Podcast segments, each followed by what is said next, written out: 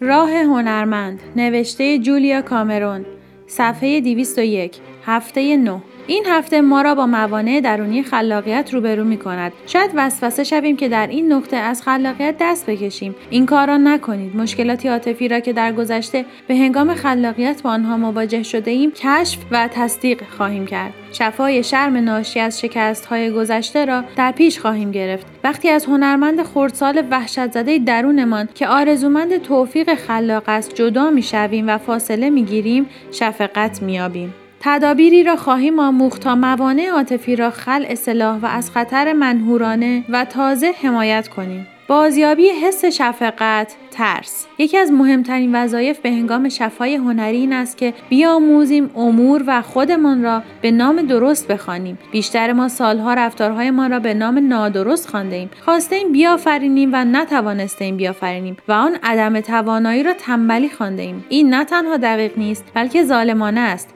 دقت و شفقت بهتر به ما خدمت می کنند هنرمندانی که خلاقیتشان با مانع روبروست تنبل نیستند. فقط با مانع مواجهند با مانع روبرو بودن و تنبل بودن دو چیز متفاوت است. هنرمندی که خلاقیتش با مانع روبروست اگرچه به طرزی نامرئی نیروی زیادی را مصرف می کند هنرمندی که با مانع روبروست نیرویش را در راه نفرت از خویشتن و اندوه و پشیمانی و حسد و شک و تردید نسبت به خود صرف می کند هنرمندی که خلاقیتش با مانع روبروست نمی‌داند چگونه با گامهای کوچک آغاز کند. در عوض به وظایف خطیر هولانگیز محال میاندیشد. به رمان فیلم سینمایی نمایش یک نفره اپرا وقتی این وظایف خطیر به سرانجام نمی‌رسند یا حتی آغاز نمی‌شوند هنرمندی که خلاقیتش با مانع روبروست آن را تنبلی می‌خواند عدم توانایی برای شروع کار را تنبلی نخوانید آن را ترس بخوانید ترس نام درست چیزی است که هنرمند مواجه با مانع را ناتوان می کند. این ترس می تواند ترس از شکست یا ترس از موفقیت باشد. بیشتر اوقات ترس از ترک شدن است. این ترس در تجربه های دوران کودکی ریشه دارد. بیشتر هنرمندانی که خلاقیتشان با مانع روبروست کوشیدند که برخلاف نیت خیر یا قضاوت درست والدین خود هنرمند بشوند. این امر در نوجوان کشمکش ایجاد می کند. اینکه کاملا در خلاف جهت ارزش های والدین خود پیش بروید. بدین معناست که بدانید دارید چه کار می کنید. یعنی بهتر است که یک هنرمند معمولی نباشید یعنی بهتر است اکنون که دارید والدین خودتان را تا این اندازه آزار می دهید لاقل هنرمند بزرگی باشید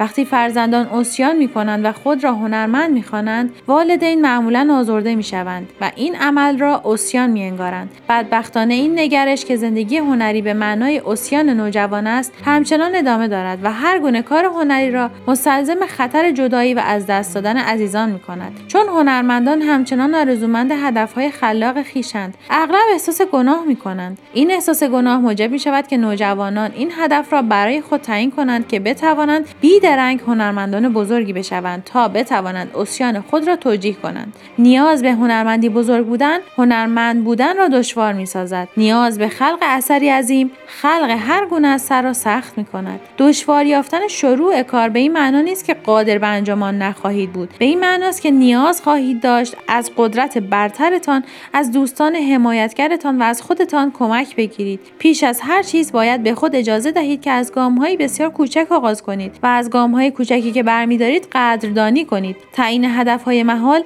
ترسی عظیم میآفریند و موجب به تعویق انداختن و مسامحه می شود که به طور نادرست آن را تنبلی می‌خوانیم مسامحه را تنبلی نخوانید ترس بخوانید. ترس مانعی است که هنرمند با آن روبروست این ترس که به اندازه کافی خوب نباشد. این ترس که کار را به اتمام نرساند. ترس از شکست ترس از موفقیت ترس از شروع کار و ترس تنها یک درمان دارد. عشق. برای درمان هنرمند درونتان از عشق بهره جویید. سر خودتان داد نزنید. با او خوشرفتاری کنید. ترس را به نام درستش بخوانید.